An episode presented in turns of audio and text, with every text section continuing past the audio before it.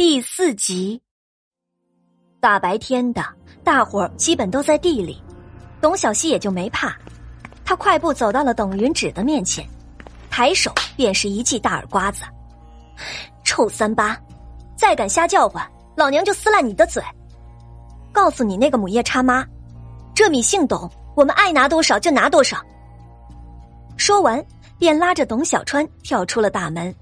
临走前，还顺走了一个生了锈的小铁锅。他俩走了一会儿，董云芷这才从地上爬了起来，哭喊着跑向了苞米地。半路上就碰到了产地回来的母夜叉，一听姐弟俩不但拿了米，还打了自己的宝贝女儿，母夜叉气得暴跳如雷，喊了几个相好的邻居，便往村外追。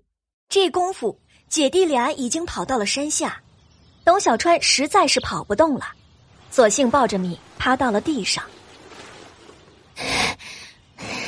姐，你今天可真厉害！他大口大口的喘着气，毫不掩饰眼睛里的崇拜。董小希坐到了他的身边，气喘吁吁的说道：“就当是替你姐报仇了。”我，我姐。董小川不解的瞅向了他。董小希意识到自己说溜了嘴，忙道：“他们娘俩欺负咱们这么久，怎么也得收点利息。有朝一日，姐一定让他们娘俩跪下来接咱们回去。”董小川无限憧憬的仰着脸：“嗯，还要磕三个响头。”行，就听你的。董小希宠溺的笑了笑，拍了拍他的小屁股，说道。现在咱们得赶紧上山去，里边还有一个半死不活的等着吃呢。随后又叮嘱道：“哦，对了，他说他叫李二牛，是咱们隔壁村的，你叫他二牛哥就行了。”董小川应了一声，没有多问，显然对那个男人不感兴趣。唯一能让他精神抖擞的，就是姐姐身上的那半袋子米。山洞里。李二牛很听话的躺着，看到姐弟俩进来，目光不由得亮了亮。米和锅都很沉吧？瞧着董小希身上挂了一堆，李二牛顿时有些愧疚。要是身上没伤，这种活说什么也不会让个干瘦的小姑娘干。还行，还能拿得动。董小希抹了把汗，把东西小心翼翼的放倒了。小川，再去捡点干树枝来，记得别走远啊！知道啦。董小川兴冲冲的应了一声，便跑了。董小西找了把野草擦干净锅，这才意识到没水，该如何烧饭。李二牛若有所思的瞅了一眼，挣扎着坐了起来。那个，我还想出去，小解。董小希没想到，他竟然真像小孩子似的。打起了报告，不由得又好气又好笑的说道：“ 那还不快去！”李二牛点了点头，从草堆偷偷抓了东西塞在怀里，便艰难的走出了山洞。董小希有心出去找水，又怕撞上李二牛上厕所，便在里边等着他回来。这一等便等了一刻多钟。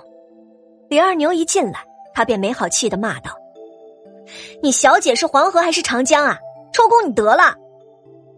李二牛一时没听懂，他费劲的举起了手中的水囊。对不起，我回来晚了。哦，这是水，快拿去用吧。董小希接过来闻了闻，果然是水，里边还透着一股草木的清新，不由得问道：“你哪儿弄的？”抬头时，忽见李二牛的胸前又渗出了血迹。忙扶着他躺下，他责怪的说道：“不是告诉你不能乱动吗？你知道哪里有水，告诉我不就行了？”李二牛推开他的手，扯着唇角说道：“你放心，我没事儿。河有点远，你一个小姑娘去，我不放心。”董小希听得心里一暖，鼻腔也有些酸，就冲着这份关心。他说什么也要把李二牛给医好了。这功夫，董小川也抱着干柴回来了，董小希赶紧生火，给他们熬了一顿新鲜的木耳粥，看着一大一小吃得津津有味儿，心里竟然涌起了一股从未有过的满足感。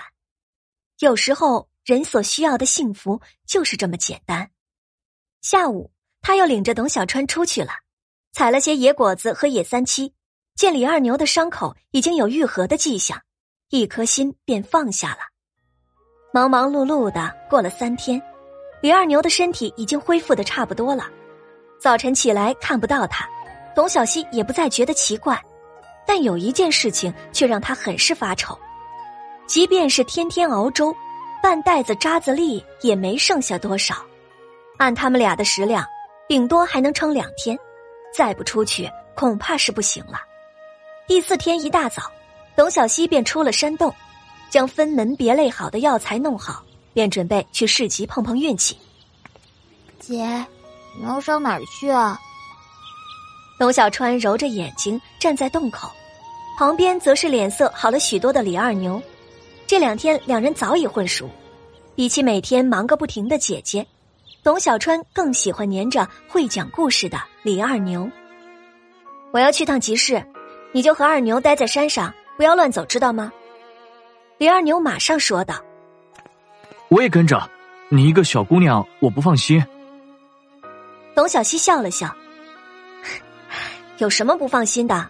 我还能被人家抓走不成？就我这副黑瘦的丑样子，除非对方眼瞎了，不然谁会看上我？李二牛认真的看了他一眼，没准儿，反正我不放心。要不让我跟着，你也不准去。李二牛说话的声音并不大，却透着一股不容置疑。董小希憋了半晌，摆了摆手道：“ 好吧，愿意跟就跟，但是你得少说话。”李二牛高兴的点了点头，拉着董小川的手跟在了后头。身体的原主曾和董父去过一次，因为印象颇深，董小希便顺着这股记忆找到了市集。看着里边的热闹，心里忽然有了一种恍若隔世的感觉，眼下却没心思欣赏，找了个人打听了一下，便直奔了药铺。老板收药吗？新鲜的，如果你满意，我还可以无偿供货。老板抬头扫了一眼，便挥手道：“不收，你去别家吧。”整个市集走下来，就这家药铺最大。董小希是打定了主意。不管怎么样，都要把药卖给他。老板，您能看看再说吗？我这粗枝叶茂的都是治病的上品。老板不耐烦的瞅了他一眼，冷声说道：“不要，我这有长期供货的。”董小希正想发挥他的三寸不烂之舌，忽然被人推到了一边。掌柜的，不好了！我家老爷吃了您开的方子，非但没好，反而还吐血了。老板顿时慌了神，怎么会如此？我这都是对症下药，朱老爷怎么就严重了呢？这可如何是好？那人一把将掌柜的从柜台里拽出来。说这些有什么用？赶紧去瞧瞧吧！老爷可是县令的亲弟弟，他要是好不了，你就等着被满门抄斩吧！掌柜的顿时吓冒了汗。哆哆嗦嗦的背起了药箱子，别，我这就去。董小希忙放下草药，掌柜的，小的来给您背药箱。感谢您的收听，去运用商店下载 Patreon 运用城市，在首页搜索海量有声书，或点击下方链接听更多小说等内容。